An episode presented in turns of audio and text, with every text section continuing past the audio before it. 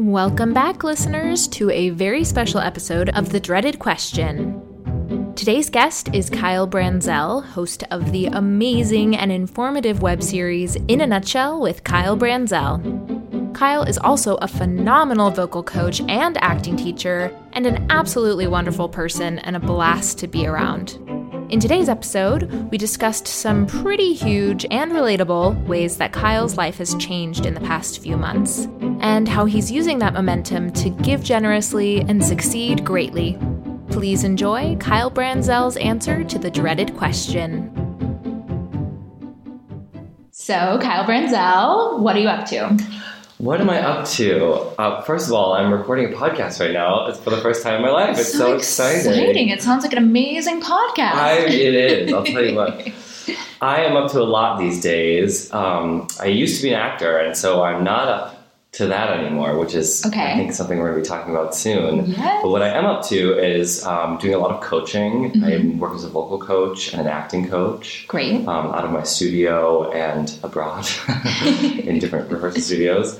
Um, I'm also working on. I've been working on this video series, this YouTube series called In a Nutshell mm-hmm. with Kyle Branzel, featuring. It's so funny and amazing. Oh, I'm obsessed with it. It's Thank so you. great.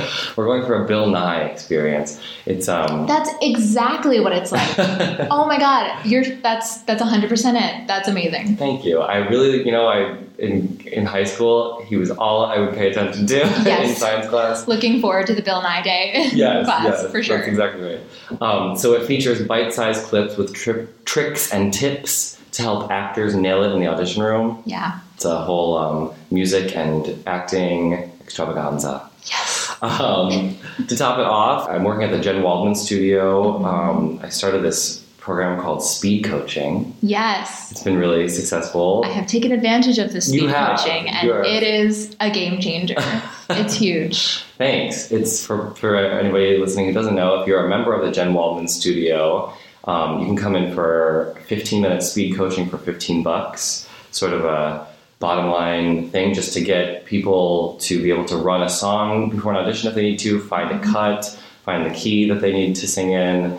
Um, those quick things that you don't want to get a full session for, but you still need to do before you go into the room. Right. I mean, I used it for recording a bunch of videos because Yes, I have. find videos is one of those projects that the more time you give it, the more time you need for it. Like if I have an hour to record a song, I'll do 8,000 takes and end up using the first take. like it's just it is one of those things, but if I only have 15 minutes, we get like two maybe 3 takes in depending on how long the song is, and then those are my options and I am always happy with it. It's right. it's been really incredible. And you can always come back for another one because it's just 15 because bucks. it's fifteen dollars. That's so cheap. It's it's a game changer. It really is. Well, thanks. And listeners, I swear I'm not sponsored by the Jen Waldman Studio. I know she comes up in every episode. I just can't help it. She's an amazing person. Not sponsored. Anyway. So that has been very exciting. Another thing I'm really excited about is that I'm training to become an acting teacher at a studio here in New York City. That's amazing. Hey, listeners. Sorry to interrupt. At the time that Kyle and I recorded this podcast episode, we kind of had to beat around the bush about where he was going to be teaching, but now we can officially announce that he will be teaching at the Jen Waldman Studio. Check out jenwaldman.com to see which classes you can take with Kyle. It's really exciting. It's sort of been a dream of mine since college. It's I didn't realize that all of my life's passion was leading to this one point, but now that it's here, it's like, oh yeah, that's what I should have been doing the whole time. Yeah. So that's very exciting. And then the final thing I'm up to is I'm pursuing um, a new career in directing, wow. reaching out to theaters, and actually really just figuring out how this whole directing world works. Yeah. It's definitely a transition. It's definitely hard. yes. So, um, music directing and directing, or mainly like, is there a, one you prefer, or do you do both? Well, music directing is something I've been doing for a long time. Right, right. Um, and the only thing I, love it a lot. Mm-hmm. Um, the only thing I don't love is sitting there and playing the show for as, for the run of the show. right. I get Um, that. Yeah, and um, I think that you know the people who do that are. I think it really fills a lot of people up, and people certainly on Broadway are rolling in the dough, doing that kind of thing. yes. I really love to to actually music direct and to vocal sculpt music and to Yeah. you know work with the orchestra. Um, but I'm trying to get away from that because I find that I just have so many opinions about act, the acting and Yeah. the physical presentation. It's hard to like hold back. That's right. That's right. totally. Yeah, so it, that again is just a natural progression. I, when I think back to being 10 years old at my family Yeah. parties with my many cousins, I was always directing them in some sort of play that we were I doing. so just sort of realizing that this is the, the calling. yeah. And, and another thing that's I'm responding to in this moment is um, a Jen Waldmanism, which is that yeah, right. When you have a tiny voice that is Mm-hmm. telling you something in the back of your brain, Yep. it's only going to get louder and louder if you don't tend to it. Yep. So this has been the tiny voice since the ten-year-old family parties. And it's finally getting its moment. That's it's finally getting its due. That's exactly. That's really right. amazing. Well, you're up to a lot. That's right. You're a busy man. Lot There's a lot going on. Fingers and a lot of pies. Yes, I've never heard it phrased that way. I like it. Yeah, that's super exciting. So let's talk a little bit about how you kind of shifted your focus to these other pursuits. Okay, great. So, um, is worth mentioning that I had a really rough summer this Yeah. summer. I was um, doing a show that I love to do. The unfortunate thing was that I was in an environment that I don't think really valued the kind of hard work that we were putting into it, and we didn't have a great support staff at the theater, including the people who really were supposed to be there to keep us safe and keep us happy. And um, so uh, I, I started to get hurt, actually, is what happened. I strained my shoulder doing something. And uh, then I was, you know, going to physical therapy and sort of stretching before a show and staring down this eight show week of a six show or six week contract Yeah. and sort of realizing that I'm not sure that this is what I'm supposed to be doing with my life because I was not in New York City, so I wasn't able to meet the clients that I had put in such time with, and I felt like I Yeah, was letting them down. Yeah. and and the thing I was doing was not making me happy. It didn't seem to be making the audience very happy. They they didn't. I mean, it was a 50-50. They liked it or they didn't Yeah. kind of thing, which is okay. It's not like it's not like that was the goal is just to please the audience. But Sure. when it wasn't doing anything for me and it wasn't really doing anything for the audience, Right. I was kind of like, is this what I should be doing with my life? And then I was recalling the 10 year old me directing Mhm. my cousins and all of the things I've done throughout my career that have, I've sort of wanted to be at the forefront in this leadership position and took this, I think, this low period to realize that I have these skills, leadership skills, directing skills, coaching skills that I could really be putting to better use. Yeah. And in fact, the when you're on that side of the table, I've been on that side of the table as a music director. You get so much more creative say, Yes. creative um, input. Absolutely. So, as a person who has a lot of creative ideas, maybe uh, I it, it just seemed like a natural thing. And honestly, what gave me the courage to do so was um, I was working with Jen Waldman uh, with her summer program that we both did. To, you and I built it together called the Reboot, which Yes. is for uh, people looking to make big shifts in their career. And it's a summer program. It's three months long. A lot of individual time with Jen. Yeah. Super intensive, but really game changing. Yes, absolutely. Yeah. And so I felt like I had this great advocate in my corner, which sort of afforded me or allowed me to make this leap, take this leap of faith, Yeah. because I knew I had somebody that was going to sort of help me through it. And she, the other thing that really made me do it was she recommended one of the first things that she did was recommend that I read this book called The Dip by Seth Godin. Yes, which I read because of you. Yes, yes, and I recommend that anyone read this book. I'll give you some cliff note, the cliff notes version. So the dip is this period in our lives when we are at a at a low point, when we're in the the valley of it all. So we've had a lot of success. on the one side of it, and now we're just sort of struggling to get anything done. But we know that if we just survive the dip, then on the other side of it, we will reap the great rewards because not a lot of people can survive the dip. Right. The dip is evidence in careers, in um, things like weightlifting. Not a lot of people can can survive the hardships of the dip, the uncertainty, in order to make it up to the other side. Yeah.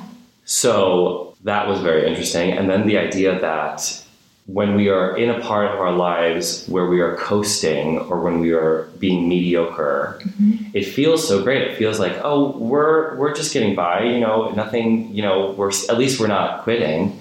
Well, the idea is that uh, all the other people, everyone else in the world is working towards that bigger goal. Yep. And so if you're just coasting or you're keeping yourself in mediocrity, you're actually taking steps back. It feels like it's safe, but it's actually not getting you anywhere, so it's hurting you. Yeah. And also that you can say you didn't quit. That's right. That's such a big part of it to me. It's That's like exactly right. I think especially in our society, like we're not quitters. Like Americans are not quitters. And I yeah, I think that leads a lot of people to just sort of like revel in the dip. Yes. And that is a huge thing that I took away from it. Exactly this reframe of what is quitting. We've all been taught for so long winners never quit. It's bad to quit. You have to you have to always finish what you started in order Yeah. to have integrity.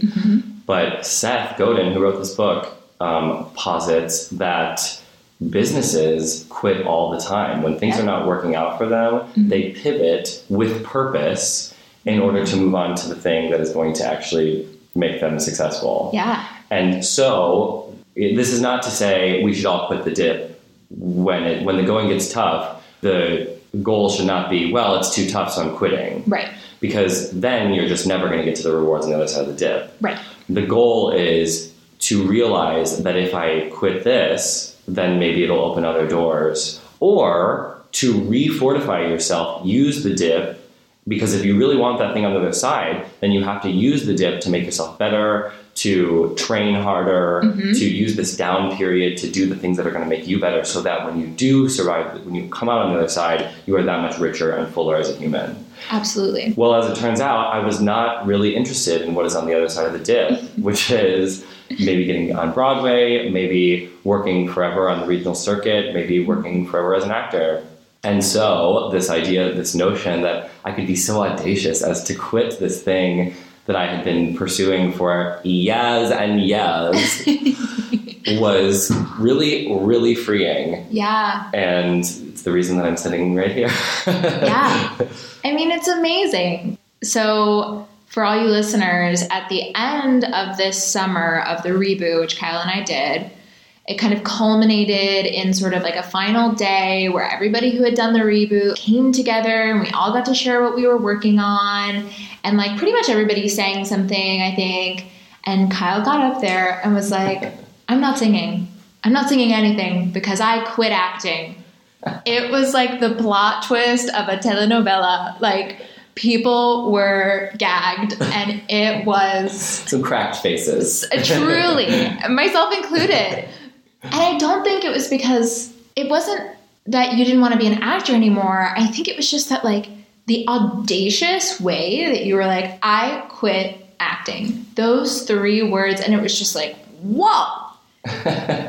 And it yeah it, it was a it was a big moment for me. And like truly it was like for why i was like oh like what did you read? Like what did you do? Like the reason that you even recommended the dip to me? Because i was just like how did this happen it's it's really amazing. And i think yeah it's allowed you to open up so much more of yourself. And like from that correct me if i'm wrong came the the speed coaching the jws speed coaching like all of these things that you have been able to focus on so much more come from you eliminated this energy vampire from your life which was the pursuit of something that you didn't really want.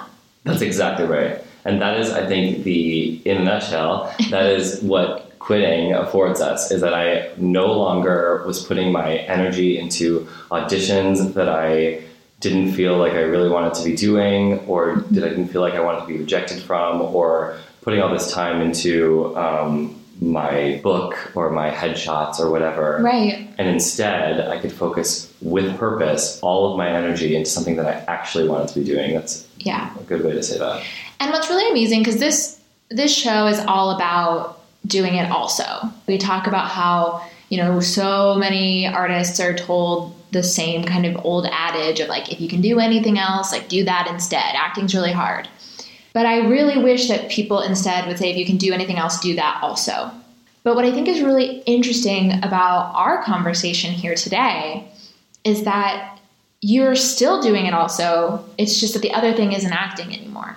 But now you're directing, MDing, coaching.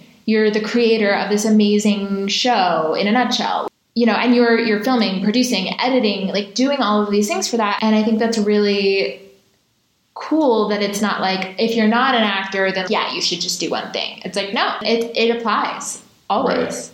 And for people who are still interested in pursuing acting Mhm. as their main gig, even, I think you're so right that we, as actors, we have learned so many skills that are so unique but so transferable to other Yes. things. Mhm. So, yes, you, there are many ways to supplement Yes. the acting game. Absolutely. And I think, you know, when you were talking about your gig this summer, I think something really interesting that happens, and that's sort of a big wake up call, is like getting the job in acting is is difficult. You go through a lot, and there's like a lot that you invest of time, energy, money, and it is so much work that if you're not happy when you quote unquote succeed and get the gig, then like why are you doing it? And I think there's also this expectation of from you know whoever they may be, artistic directors, directors, stage managers. This is definitely not a blanket statement, but they have a certain power over us because they know that we supposedly love what we do so much. And so, oh, you're in pain. Oh, you're tired. You hurt your shoulder. Well, like the show must, must go on, and you love what you do, so go on. And I think that that's part of what really wears on people. And I think, you know, in some ways for you, it probably alerted you to the fact that, like, it's not really worth this. That's right. Also, there was a great sense of, well, I'm being treated in this very particular, awful way. Mhm. And so, how can I become a director, Yeah. an advocate for actors who will never, who will instead give them the best possible experience? Yeah, I feel a lot of that too. It's definitely a lot of what has inspired me to start trying to direct more. And, you know, it's unfortunately, I at least don't feel the, the empowerment as an actor to make those kinds of changes. And so I wanted to get in a position where I did have that power. Yeah. It's difficult. It's hard when exactly we build these narratives about casting directors or about directors or about regional theaters that we must go through them, that they, there's so many of us and so few of them. Yeah. I think that's sort of what they like to play on maybe sometimes Yeah. as well. The people with integrity, you know, treat us like humans and Right. and that's how you know the theaters to work for. But I think the thing to remember is that a lot of people say, well, I have to take this job because I have to pay my bills. Yes. Or I have to take this job because it's going to be a, a resume credit so that people will then mm-hmm. consider me for X, Y, and Z. right. Get my health insurance weeks, health like insurance. all of these. Exactly. And I think that there are many ways to go about doing all the things that we just mentioned that do mm-hmm. not involve taking a job at a crappy theater that you that has no integrity or that you do not want to work at. Right. I think that there's there's certainly not a whole lot of money in the regional theater circuit. So Right. if that is your reason for going to for doing the show, Right. I think you can find better returns in other areas. And resume building also doesn't seem like, I think it's a myth that we have been taught that you have to put in your dues somewhere or you have to show that you've been working regionally so that people will consider you for the tour and then so that they'll consider you for Broadway Right. and then so that they'll consider you for TV. Right. But we see evidence all the time of Yep. people getting graduating college or winning the Jimmy Awards without any Uh-huh. credits and then getting a Broadway show or just being in the right place at the right time Yeah. and landing that TV gig that's going to set their careers up. Absolutely. Jen is someone who really kind of got that into my head is that I was thinking of it as linear and it's just not. There is no formula for like if I do this then this will happen. It can happen any sort of way. That's right. And as Jen says in this business, there are there are ladders and there are trampolines. Mm-hmm. And the people who build trampolines and find their way to the top are the ones who waste a lot less time and heartache and energy. Yeah, she's smart. She's smart. She's smart. So I love something you said earlier when we were talking about the dip about like pivoting with purpose. Love that. So you created, um, in a nutshell, with Kyle Branzel. And so, what's the what was your purpose behind that? Like, what inspired you to pivot in that direction? Um, Jen Waldman. in a word. in, a, in a word, in a couple words. Um, but it's, it speaks to this larger idea that she taught me during our coaching for the, in the reboot, which is the idea that if you're going to charge a lot of money for something that is valuable, which you should, Yes. then you have to figure out what you're going to give away for free. Yeah. And this is a crazy concept because up until this point in my life, I was like, you know, I've trained for so long as a pianist and I'm not going to give away my services for free. I, Right. people, I have to charge people Yeah. because then they'll take me seriously. But by giving things away for free, we're able to do a couple different things. Show people that we are generous with our mm-hmm. time. So if if if this is what I'm giving away for free, if this is what this person's giving away for free, how much more are they going to give me when I pay for their full service? Exactly. It also, I'm also sort of giving people an insight into the knowledge that I know. So they see these little five minute clips and hopefully realize that I know what I'm talking about mm-hmm. so that then they will hire me to give them an hour of what I know. Absolutely. And I think the final thing is that it, it builds trust. People are mm-hmm. able to sort of vet you before they, because we all know that we only want to pay for services that are going to help us. Yes. And so they can sort of vet me before they drop this money. And with speed coaching is another form of giving stuff away for free. While it's not free, I pretty much break even because Right. I have to rent the room and all that thing. Yeah. Um, but I'm able to see, I'm able to get in front of these great clients Right. at Jen Studio, which then convert often to regular clients. Right. So that's great. And and above all, this act of this idea of like selflessness, generosity. This is a gift that I'm giving to the community. Yeah. So Jen talks about the caveat to this is figure out what you do that people are going to pay for, and then figure out what you do that you're going to give away for free. It shouldn't necessarily be the same thing, Sure. but um, for instance, Jen does a blog post. Many people do blog posts. Lili Yes. does this podcast. Right. These are all free things. No one has to pay for it. Right.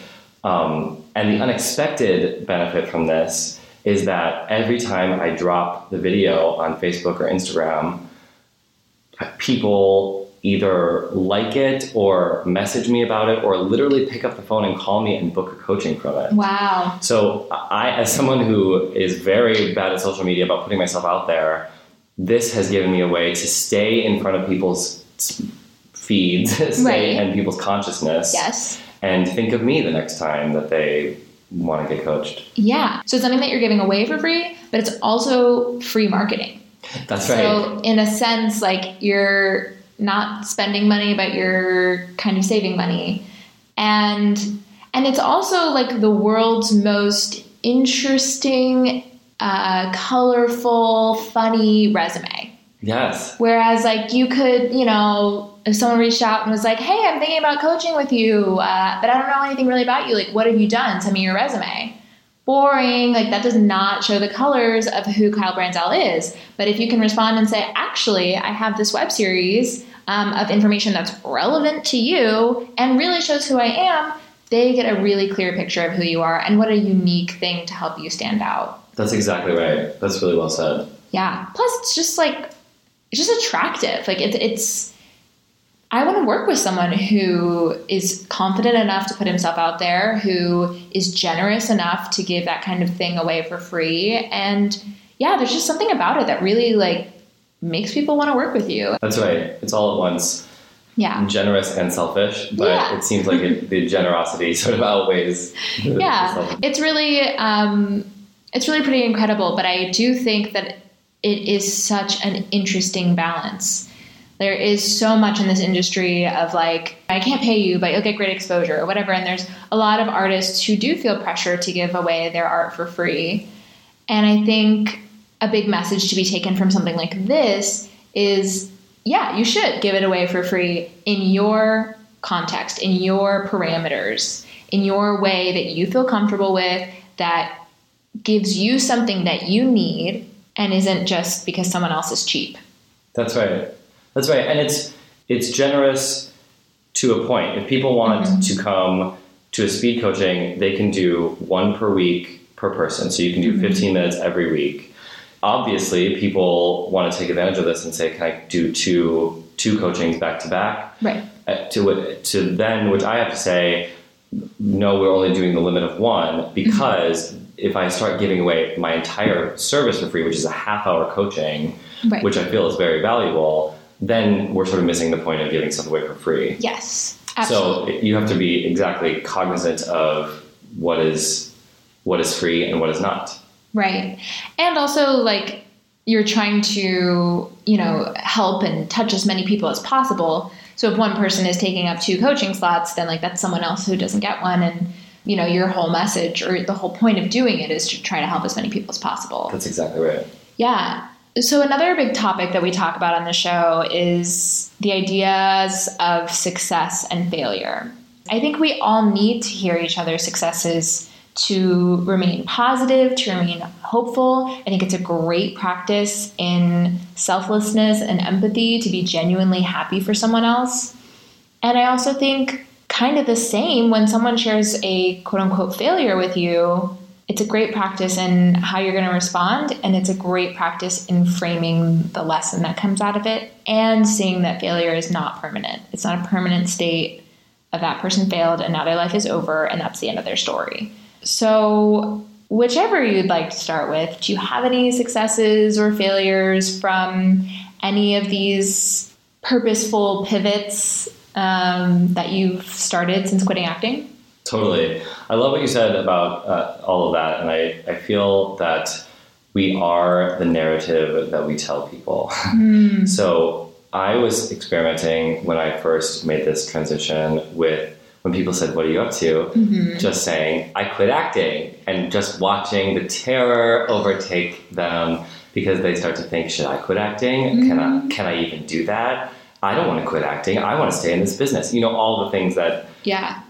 we experience when someone else exactly experiences a failure or a success how does it make us feel so then i started playing with different ways of answering that question and one of the things that i could say is that i've been doing a lot of coaching lately another way i could say it is i work with broadway actors as a coach and an acting teacher. Mm-hmm. So I feel like there are just so many ways that we can answer the question. And the other thing about narrative is that I felt very hesitant to say, I'm a coach, I'm a teacher, because that comes with, I feel, some expectation of, well, you must know so much about so many different things. A little bit of imposter syndrome, maybe. Yes, Yeah. absolutely imposter syndrome.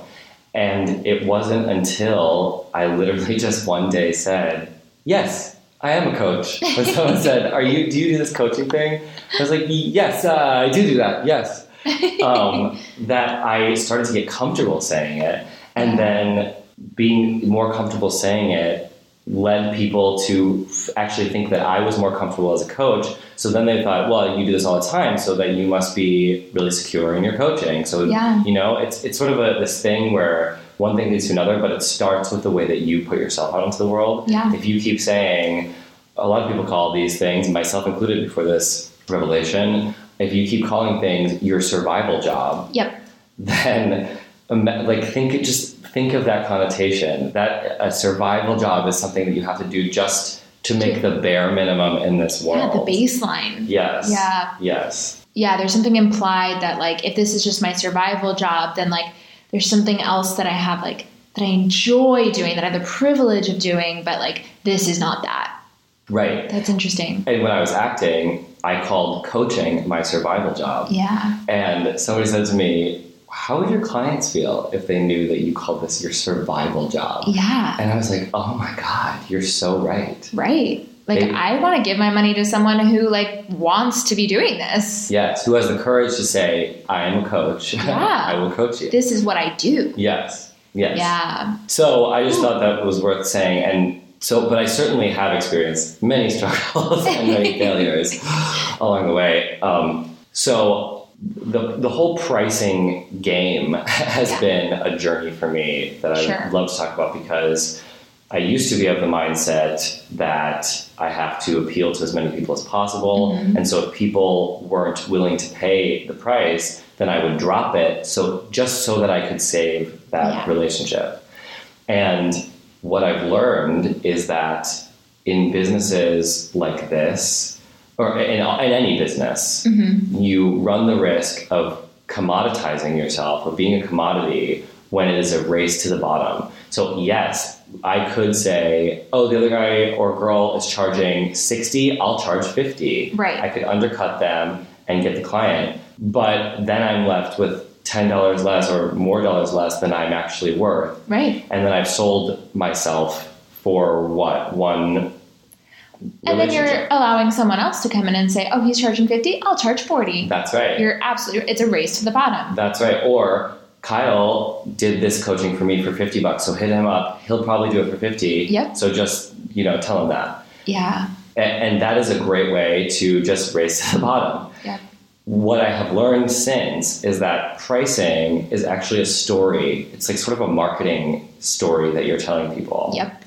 So if I were to price myself at $40 an hour for coaching, then the story that I'm telling is I'm not worth what the coaches who are actually charging the, the top dollar are worth. Mm-hmm. So come to me if you want the discounted coach at the discounted rate. Yep. What I'm now empowered to do is set my price where it is, say, yes, I know that if you're looking for the bottom line minimal experience, there are many other people that you could go to. But if you want something of quality, Yep. then I know what I bring to the table. It's going to cost you this amount of money. And in this city, and in many other cities, I think, people are willing to pay for quality. Absolutely. And it's, you know, it, it is, I'm sure, a really difficult thing, especially when your market or your target audience is actors who notoriously like don't have that much money.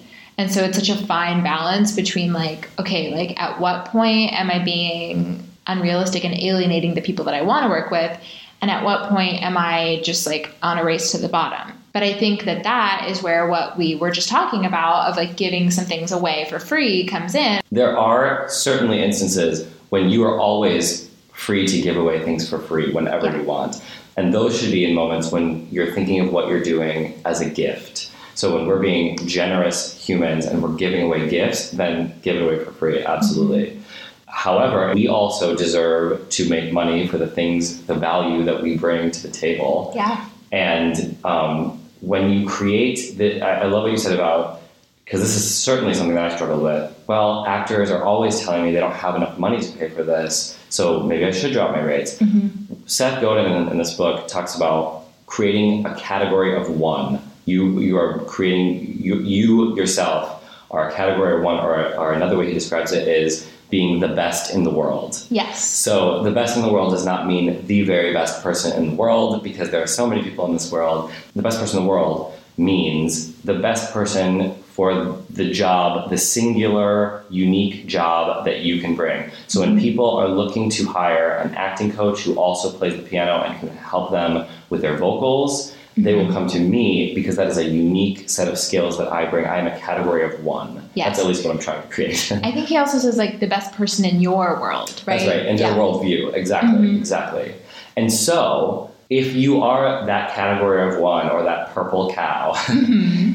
Then people are willing to pay for it Yeah. because they need it so much. You have made yourself so valuable to this person that they will pay you whatever you want because the cost of not having you is far greater than the cost that it just takes to pay your hourly rate. Absolutely. So I, I felt very empowered by that to and the thing that you have to get good at if you're going to stick to your guns on your price mm-hmm. you have to get good at saying no to people yeah. and and realizing that you're going to price yourself out for some people yep. and i oh my god that used to just eat away at me it's when, hard it's yes. a hard thing to do because as freelancers we we're responsible for making the money Absolutely. so I used to try to take every job that paid because I was just staying busy and I was just getting a paycheck. Mm-hmm. But then when I was there and realizing that my time was not worth what I was being paid, it, my self worth was so low. So realizing that yes, it's going to price you out on some people, it, you're not going to be for everyone, but the people that you are for are the ones who are going to keep coming back and who are going to recommend you to their friends because they like you so much. Absolutely. I really want to shift to talking about your success and your successes, I'm sure. But I do want to unpack one.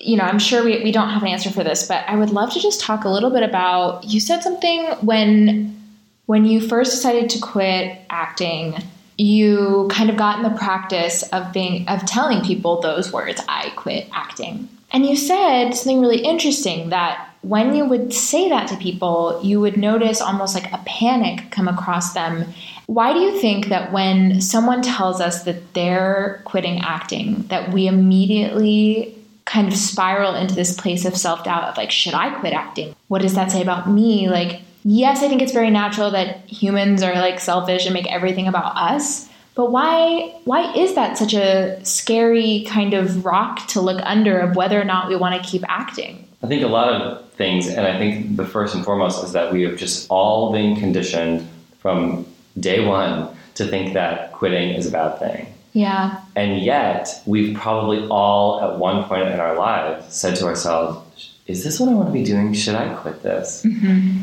And so I think it brings up those insecurities in people, the fact that they don't know that they could quit, that they that they could even find the courage in themselves to quit. I think there's a huge issue of sunk costs in this business. Yes. I just paid, I mean, literally when I quit, I had just paid for to get a bunch of headshots printed, which we all know are not cheap. No, they are not. And if I had said, well, I just got these headshots printed, so let me just wait till the headshots are gone and then I'll make my move. Yeah. I would probably still be auditioning. Yeah. Because so much time wasted. Exactly. Exactly. Yeah. So there's and sunk costs come in many forms. Headshots classes that we take college career you know yeah. I, I trained as a musical theater actor. I spent six years in undergrad wow. because i transferred schools. Mm-hmm. so that is certainly could be seen as a sunk cost. Definitely. Um, there's also the I, idea that we from the time we see our first broadway show as a child get into our minds that my dream of dreams my goal of goal is to get on broadway. Yep and so, if we accept anything less than the goals or dreams that we made when we were five years old, mm-hmm. what are we saying about our entire lives? Our entire lives have been a, a path to this one goal. Right. Um, but realizing that those goals and dreams were made at a time before we understood anything about ourselves, about our world, about the right. career. Yeah, I think you're right. I think it's a question we don't let ourselves face so even if we do want to keep acting, even just being faced with a question, you're like, oh, I'm not supposed to think about that. And yeah, there I think there is that fear that like if I think about it, what if I decide I don't want to do it anymore, but I've spent all this money, time, effort doing this. Well, and that just made me realize that there's also a big thing for me was other people's expectations. Oh yeah. So this was with people that I had been taking acting class with at the studio, mm-hmm. and a big one was my family. Yeah, and I, I feel like they would never even say that, and and they lo- they support me unconditionally. I'm so lucky that they are just happy for me to be alive and be here. yes. but, um, but I knew that they. My parents get such a kick out of me being on stage, yeah. and they would come to see all my shows, and they just loved seeing me on stage.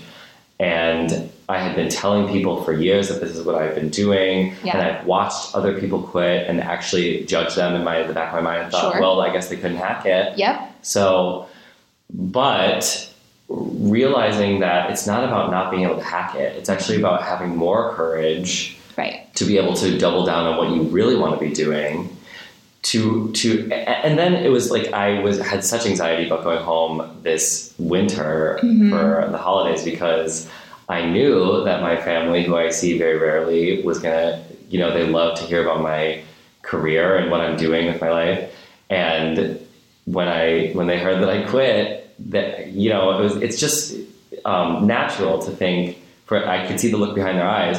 Oh, he failed. Oh, he couldn't ha- handle it. Yeah. He, he couldn't make it work for him. Mm-hmm. Um, and, and so I think it's just about being okay with being judged in that way. Yeah. Like I literally right. had to tell myself they are going to think this, Yeah. and that's okay because Right. they're not the ones who are living my life, and they're not the ones who have been so empowered for the past six months ever since I quit. You know, Yeah. I have been on this like warp path ever since, and I really think it's because I dropped this excess energy that I didn't like. But then, but then the other thing about this is that we are the narrative we tell. So Yes. if I don't have to say I quit acting to everyone and watch them judge me, you know, Right. I can say I I've had so many, which is true. I've had so many um, clients and Broadway actors telling me um, I could really use some coaching. It just makes so much sense for me to serve these people. Yeah. you know. Absolutely. And and I think that is a really big point. I think a lot of people feel that fear of other people's opinions and judgment. I see it with people who, you know, move to New York and realize like I do love theater, but I hate New York.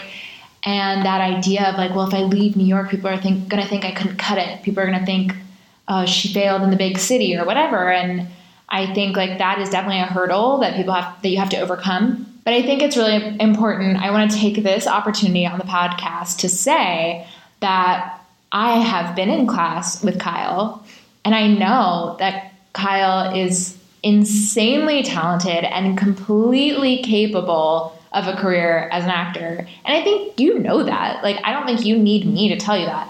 But it's not really about that. There's something really empowering about being like, well, yeah, I could do that. But I'm finally taking the moment to be like, well, just because I can doesn't mean I should. And like, do I even want that? So, I mean, I think that that's a really important thing to note. And I think it's really important for for myself, for you, for all the listeners to acknowledge that the next time someone tells you that like they're not auditioning anymore and they quit acting, to do your best not to project a loss or like a mourning or like a disappointment or any sort of narrative that you think that that means about that person because they may not be questioning their ability to do it at all. It's just the desire. That's right. And the other thing that's coming up um, is this um, quote that an acting teacher in college said to me, the great Blake Hackler. Um, are we allowed to swear on this podcast? Go for it, please. I insist. So one time, somebody in class was like, um, in like scene study class, was like, how do we like navigate this weird thing where like we're in front of our peers and we want to take risks in class, but they might be judging us and they might be talking behind our backs to people and um, they might have some type of feeling about the work we did and gossip about it later. And Blake said, Well, the answer is they are. They are doing that. And you're doing it to them, and everyone's doing it to everyone else.